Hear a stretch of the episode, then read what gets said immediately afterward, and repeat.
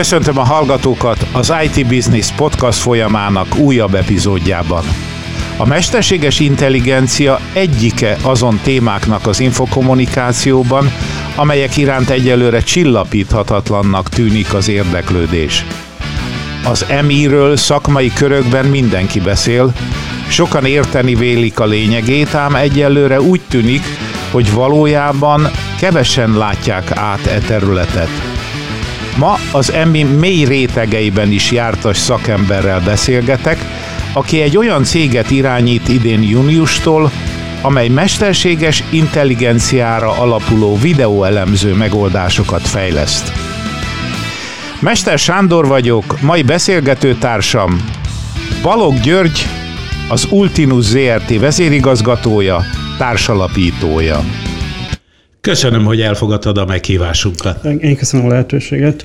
Amikor készültem belőled, megnéztem egy YouTube előadásodat, ami meglepő módon a mesterséges intelligenciáról szólt, és az előadásod fő témáját azonnal úgy kezdted, hogy nem definiáltad, tehát azt mondtad, hogy most esetleg nem definiálnád, hogy mi a mesterséges intelligencia.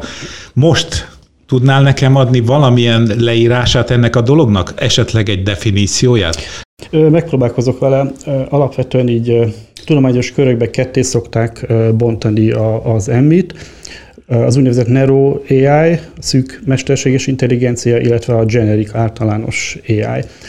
A, a szűk Emmit azt viszonylag könnyű definiálni, mert azt mondjuk, hogy egy adott szűk területen old meg egy problémát, például sakkozni tud, vagy, vagy gót játszik, vagy autót vezet. Persze az autóvezetés az, az már kicsit, komplexebb. Kicsit komplexebb. A generic AI-jal az a probléma, hogy ahogy fejlődik a világ, így az elmúlt 50 évben mindig kicsit visszaléptünk abból, hogy mi az intelligencia. Tehát először azt gondoltuk, hogy mondjuk 200 évvel ezelőtt, hogy aki sakkozni tud, az már intelligencia. Ugye amikor a gépek megtanultak sakkozni, ez rögtön kikerült a, az MB-ből, és azt hát mondja, ez jó, rögtön az... néhány tíz évvel ezelőtt volt, igen? Igen, és aztán ahogy a, tehát tíz évvel ezelőtt például még a kutatók jó része azt mondta, hogy a Go az, az nem lesz megoldva. Tehát még az MI szakértőknek is jó része ezt gondolta, aztán megváltozott, az is kikerült ebből a körből. Tehát a. Úgy, úgy mondom, már megoldotta, hogy a gép megverte a legjobb Go játékost. Ugye ez volt a feltétel ennek. Igen, igen. Erről már egy kicsit részletesebben mesélek, mert nem csak, hogy megverte, hanem, hogy nagyon-nagyon megverte. Tehát jó, jóval jobban megverte, mint a sakba például.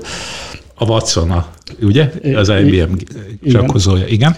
Igen, szóval a AI azért nehéz, mert folyamatosan az, hogy mit gondolunk az intelligenciáról, az szűkül be. Amint egyre több dolgot megoldanak a gépek, ez, ezt akkor azt mondjuk, hogy oké, ez már nem ilyen misztikus dolog, és ki, kikerül az intelligencia általunk gondolt köréből. Ezért Pedig ez nem így van, csak legfeljebb nem gondolunk rá, hogy oda tartozik, így gondolod, nem? I- igen, illetve még szerintem ez a generic AI, ez, ez nem fogjuk tudni kimondani azt a pontot, hogy ezt most elértük, hanem ez egy folyamat, fokozatosan egyre több dologra képesek a gépek, és, és nem is lesz mindig emberi ez a dolog, mert egy, egy, egy bizonyos területeken már messze most is túlszárnyalja az ember, bizonyos területeken meg soha nem lesz emberi szerintem.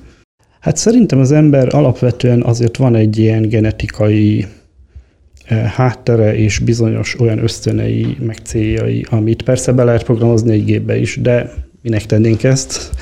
E, emiatt az ember, mivel egy ilyen biológiai háttérrel rendelkezik, más eh, céljai vannak is. Tehát számodra ez a két kategória van, és hogyha azt nézzük, hogy te melyik területen dolgozol, akkor nyilván a... Nyilván a Nero AI, hiszen a, az derült ki mostanában, hogy a generic AI-t igazándiból a nagy cégek tudják megközelíteni, mert nagyon nagy erőforrásokra van szükség.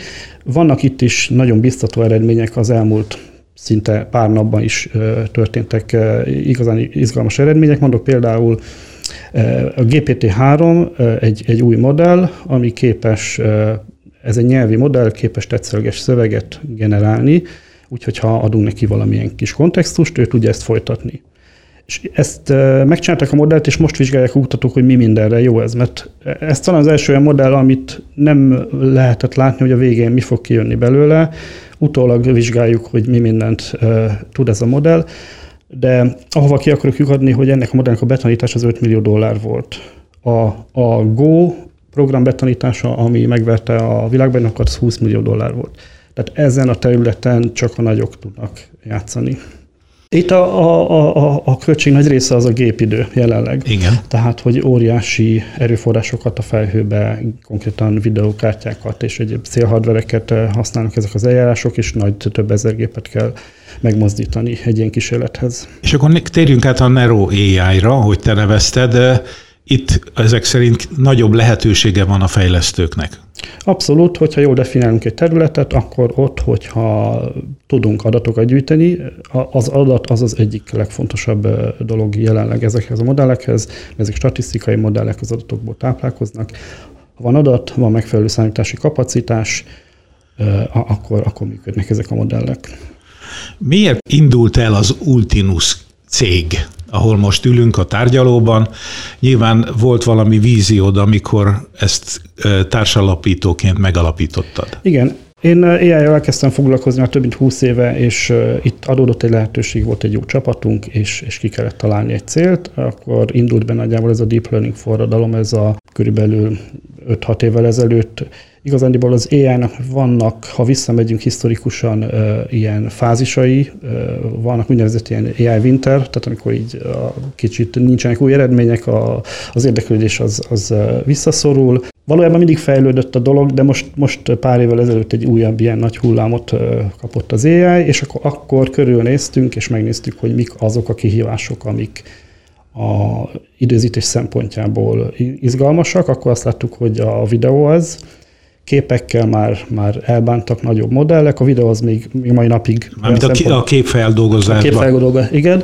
A videó az olyan szempontból kihívás, hogy nagyon nagy mennyiségű adatokat kell gyorsan feldolgozni, tehát, és ez még a mai napig kihívás, hogy piaci szempontból ezt olyan olcsón tudjuk előállítani, hogy ténylegesen a piacon ez meg tudja jelenni termékként. Ugyanis az olcsón az azt jelenti, hogy olcsó az áru, vagy az a működtetés, vagy a, a gépidő? Vagy... A működtetés, a gépidő, sajnos ezek a modellek azért még mindig nagyon sok erőforrást igényelnek, és a, ezeket még nem fizették meg eddig a, a piacon, amikor videoanalitikát vásárol mondjuk egy bolt azért, hogy számolja a, a, a vásárlókat, hogy hányan sorba, akkor ott ő nyilván hajlandó valami összeget fizetni, de háttérben a gépeknek dolgozni kell, tehát azon kell dolgozni, hogy leszorítsuk ezeket a költségeket is. Most konkrétan azt gondolom, hogy a 2020-as év az, amikor így a, az IP kamerákhoz kötődő videoanalitika, a deep learning alapú, az eléri már azt a szintet, hogy ez piacon meg tud jelenni és versenyképes tud lenni. Valós idejű vagy késleltetett analitikáról Ez valós, valós idejű, valós idejű. Mi alapvetően valós idejű feldolgozással foglalkozunk itt az Utinose-ba, tehát vannak az IP kamerák, vagy retail, vagy security, vagy egyéb környezetben, és, és ott ezeket valós időben feldolgozzuk, és valós idejű adatokat, alerteket, vagy egyéb döntéstámogató jelzéseket tudunk a, biztosítani a végén muszáj itt az én cloudos fejemmel közbeszólnom. Ugye itt on-premise telepítésről beszélünk jelenleg, tehát mondjuk van egy bevásárlóközpont, most leegyszerűsítem egy kicsit, és ott több retail is van, több bolt is van, és azok csatlakozhatnak voltak éppen ott egy helyi kis számítógép központra. Nem tartod lehetségesnek azt, hogy esetleg ezt a számítást a felhőkben végzik el bizonyos bérelt vagy valamilyen módon Igen. igénybe vett rendszerek? Vannak cégek, akik ezt csinálják, mi ezt folyamatosan elemezzük, mert nagyon sok trendnek az együttes hatását kell ahhoz látni, hogy, hogy el tudjuk dönteni, hogy melyik irány lesz a, a nyerő.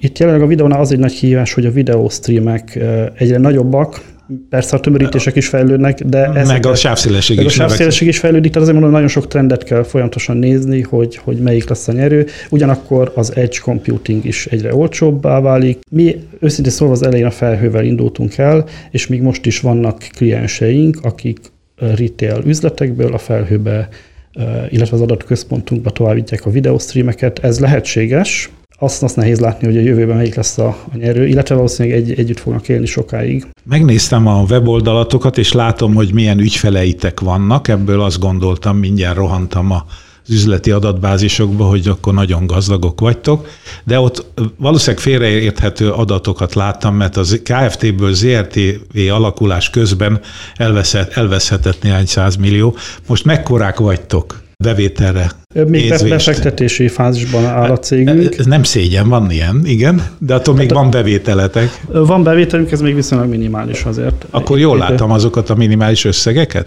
Igen, okay. igen. És mi a terv? Ezekben a cégekben, ha megnézzük a versenytársakat, azért egy jó nagy kezdeti befektetés szükséges, tehát 5-10 év alatt válnak ezek a cégek nyereséges. Az összes versenytársunkat nézem, akkor nagyjából ez igaz videoanalitikába. Nagyon sok tévutat bejártunk mi is, zsákutcát. Mondj egy példát. Elég nagy a, a hype az AI körül, nagyok az elvárások, azt gondolják az ügyfelek, hogy esetleg valamit meg lehet csinálni. Még esetleg mi is azt gondoljuk, meg lehet csinálni, nem látjuk feltétlenül az összes kockázatot még mielőtt belevágunk, akkor végigcsinálunk egy ilyen proof of concept projektet, akkor, akkor előjönnek a, ami a laboratóriumban működik, az nem biztos, hogy működik a, az életben. Az életben. Uh-huh. Mondok példát, mások a fényviszonyok, például az egyik ügyfélnél egy beállított figyelő kamera háttérbe óriási, nagyon nagy eh, háttérfény, eh, tehát a rossz megfigyelések eh, szép fokozatosan azért gyengítik a, a végső eredményeket. Nagyon sok ilyen apróságon múlik, hogy, hogy összejöjjön egy működő, működő rendszer, és hozza azokat a számokat, amit az ügyfél szeretne. A retail említetted először, de én megnéztem a, a weboldalt, és mondjuk nekem a repülőterek is érdekesek. Ott nyilván valahol a biztonság, vagy az utasforgalom az, amit elemezni kellene, vagy elemeztek? A repülőtéren több projektünk is folyt. Alapvetően customer service-nek a, a, a minőségét akarják javítani, olyanok az utas tájékoztatást például, hogy mondjuk konkrétan Budapesten mennyit kell sorba állni az A és a B terminálon, érdemes például átmenni a, a másikra, hogyha van egy real-time rendszer, és látjuk, hogy itt most nincs sor, akkor ez, ez lehet az egész rendszer hatásfokát növelni. Itt működik egy olyan rendszerünk, ami, ami méri a sorbanálási időt, ilyen videoanalitikával, tehát a belépési pontokon vannak kamerák és a kilépési pontokon, és akkor szépen minden egyes embernek a teljes útvonalát végig tudjuk követni. Mi az, ami a ti területeitek közül várhatóan a legtöbb pénzt fogja hozni szerinted? Én szerintem a, az úgynevezett emberdetekció, tehát jelenleg a, a biztonsági kamerák jó része tartalmaz, ha használ mozgásdetekciót arra, hogy ha valamilyen esemény van, tehát például, ember van ott, ahol nem kéne adott időszakban, akkor, akkor egy riasztást küld. Ezek a riasztások nagyon rossz minőségiek, nagyon sok az úgynevezett false alert, tehát mozog a fa, esik az eső, elsétál a kutya. A, a, a jelenleg a piacon lévő kamerák 95%-a az, az ilyen. Itt, hogyha a kamera olyan okos, hogy el tudja dönteni, hogy az ott ténylegesen ember, akkor, akkor egy óriási előrelépés. Most ez, ez így azt gondolom ebben az évben meg fog történni, hogy ezek a, egymás sok kamerába bekerült ez az intelligencia, vagy a kamerákhoz közeli edge device-okon tud. Igen, ezt akartam mondani, hogy ritkábban van ennyi tudás a kamerában, hanem az ki kell menjen valamilyen feldolgozó egységbe. Igen, ezen is nagyon sokat gondolkodunk, sok gyártó a kamerába berakja ezt, csak az a baj, hogy a kamera nagyon drága lesz ettől, tehát mondjuk 1000 dollár fölött lesz egy olyan kamera, ami AI modelleket tud futtatni. Ehhez képest én azt gondoljuk, hogy jobb, jobb megközelítés, hogyha egy pici edge device, ami egy célszámítógép, tényleg egy telefon méretű, és az mondjuk el tud látni 10 kamerát, ez egy jobb, jobban skálazható megoldásnak tűnik. És felmerült-e bennetek az, hogy ez a fajta képesség, amin folyamatosan dolgoztok és folyamatosan finomítotok, tehát hogy videó streamet a valós időben vagytok képesek analizálni, hogy ez egy platformá válik, hogy inkább egy, egy, majd hogy nem azt mondanám, hogy felhőszolgáltatásá válik, és az ügyfél döntse el, hogy mire használja? Igen, ez egy nagyon jó kérdés, mert a, a hosszú távú célunk az pont az, hogy egy általános videoantikai platformot építsünk, ahol nem előre meghatározott use tudunk kiszolgálni, hanem az ügyfél egy akár egy teljesen egyedi use is meg tud saját magának építeni. Azt szoktam mondani, mint, mint ahogy például az Excel is egy olyan szoftver, amit amikor megalkottak, akkor nem, nem látták az összes lehetőséget. Egyébként a Charles Simonyi alkotta meg. Itt is az a cél, hogy először persze néhány konkrét use case-t megépítünk, ami, amit tudnak használni, és, és van bevételünk belőle, de a hosszú távú cél, hogy egy általános eszköz legyen, amiben előre nem látható use case-eket is meg tud az ügyfél építeni. Említetted, hogy ez egy befektetői fázisban lévő cég, a befektetők kicsodák? Egy svéd magán személy a befektető. De. Hárman vagyunk tulajdonosok. Ahogy mondod, a bevételek még gyerekcipőben járnak, hogyha ezzel a szép fordulattal és képzavarral élhetek. Úgy láttam, hogy partneri kört építetek magatok köré. Igen, tehát rendszerintegrátor cégeken keresztül képzeljük el az értékesítést, akikkel már elkezdtünk dolgozni. Először ilyen proof of concept projekteket csináltunk, nagyon, sok ilyen projektet csináltunk nagyon sok területen, aminek lett az eredménye végül is az, hogy megszületett egy platform, amivel ezeket a különböző use mi már meg tudjuk építeni sokkal egyszerűbben. A következő lépés az lesz, hogy ezekre néhány cél applikációt felépítünk, és aztán pedig elérhetővé tesszük a rendszerintegrátorok, hogy ők maguk is tudjanak nagyon könnyen építeni ilyen use case-eket. Van pár integrátor, akik már most is tudják hatékonyan használni az eszközünket, de még elég alacsony szintű. 2014-ben, ha jól emlékszem, akkor alapítottátok a céget, és mikor lesz az az első év szerinted, amikor mondjuk a, a, break-evenre jön ki, mondjuk csak az év nullára jön ki így hogy pontos legyek. A, a break-even az nem... Az egy hosszabb történet. Az egy hosszabb történet, nem nagyon szokott cél lenni ilyen cégeknél, inkább, hogyha működik a cég és termel bevételeket, Így akkor van. fektetnek több, cég, több pénzbe. Tehát a break-even az nem, de azt gondolom, hogy a következő évben úgy gondolom, hogy áttörésünk lesz olyan szempontból, hogy, hogy jelentősen növekedni fognak a bevételeink. És látod már azokat a projekteket, amikből ez meg, ezek Igen. meg fognak jönni? Itt a projekt, product ez egy, ez egy nagy dilemma, amikor a cégünk elindult, akkor nagyon sok úgynevezett projektünk volt, és ezt ott megtanultuk, hogy projektet és produktot együtt nem érdemes fejleszteni fel ilyen kis cégnek. Úgyhogy az összes tudást, amit ezekből a projektekből összeszedtünk, azt most egy produktba fogjuk beletenni, és, és ez most a fő fókuszunk. Tehát most egy, az egész cégünk fókuszál egy produktra, és a következő fél évben nagyon aktív fejlesztés lesz, és, és az év vége felé fogunk megjelenni ezzel.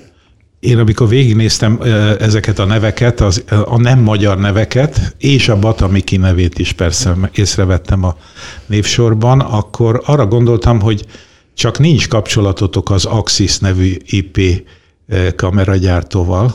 De, de nagyon jó kapcsolatunk van velük. Konkrétan ők is fognak kijönni egy AI kamerával hamarosan, pár hónapon belül, amire szintén fejlesztünk, és elég, elég jó kapcsolatunk van az axis igen. És van-e ez a bizonyos cél, hogy esetleg egy nagyobb vállalat felvásárolja majd ez abszolút egy valid exit stratégia, igen. Térjünk át rád.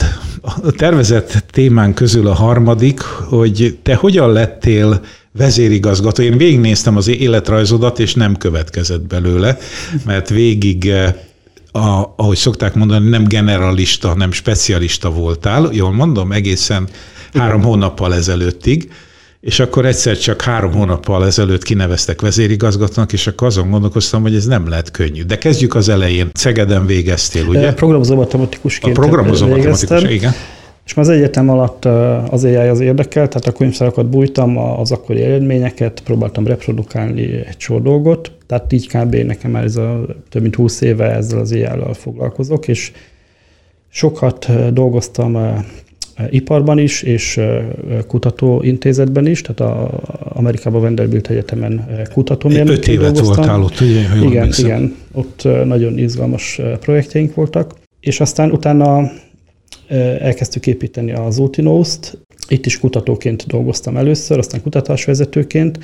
Most uh, itt a Covid kapcsán azért a cégünk kicsit nehéz helyzetbe került, tehát kellett uh, lépíteni. Akkor... Az összes projektünk, a, azért a retail, a reptér, ezek Ezek így van, a megrendelői oldalon megzuhantak. És így. akkor volt egy nagyobb váltás a, az előző CEO-tól megváltunk, és akkor végül is így kerültem a képbe, és hát ez számomra egy ilyen challenge, amit, ami nagyon nagy kihívás, úgyhogy ez, ezért vágtunk. És bele. ki segít neked az üzletvezetésbe? Mindenki segít, a Miki, Mikire nagyon számítok, ő neki nagyon nagy tapasztalata van ebben, de hát... A hallgató ugye... kedvéért mondom, hogy Miki itt ül a tárgyalóba, és közben az, a, nyomogatja a mobiltelefonját, mint egy rossz gyerek. Miki ugye ő az üzleti és operációért felelős vezigazgató helyettes. Igen, és hát ő már látott egy nagyon hasonló céget közelről, látta, hogy milyen hibákat lehet elkövetni, úgyhogy nagyon nagy tapasztalata van ezen a téren. Hogy látod, hogy a te fejlődésed az most itt, mint specialista megáll? Megszakad? Vagy hogyan tudod beosztani az idődet? Mennyi időt vagy vezérigazgató, és mennyi időt vagy CTO, mert hogy így, így lehetne Igen. talán mondani a szerepedet? Hát szerencsés helyzetben vagyok, mert amikin kívül még, még sok jó kolléga van, akik gyakorlatilag ezeket a dolgokat leveszik a vállamról, és tudok koncentrálni a, magára a termékre. És annak is a műszaki oldalára, úgyhogy ez szerencsés helyzet. Cég szempontjából mi a következő mérföldkő, hogyan tervezitek?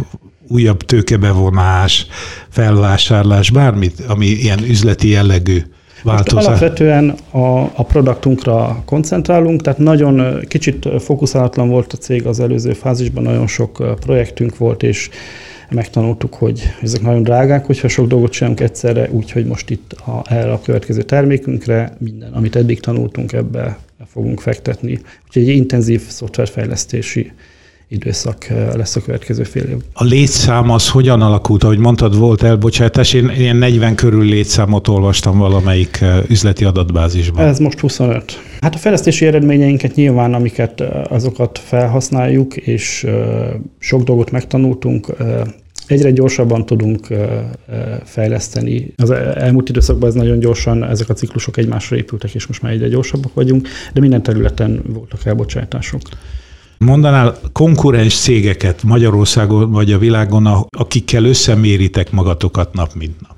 Hát Magyarországon kevésbé, külföldön ott van, van sok videoanalitikai cég, Agent VI például. Nagyon sok cég indul, ez egy, ez egy hot topic lett, és, és szinte gombamok szaporodnak a, a versenytársak, úgyhogy ez egyre nehezebb területté válik ez. És mi, mi a titka, hogy érzed, ki lesz a jobb? Ki lesz sikeresebb, talán így mondanám? Hát azt gondolom, hogy jó terméket kell csinálni, nagyon egyszerűen használható terméket, maga az analitika nagyon jó minőségűnek kell lennie benne, és ezt költséghatékonyan kell megtenni. Tehát nagyon sok, sok dolognak együtt kell állnia, hogy, hogy működjön a dolog.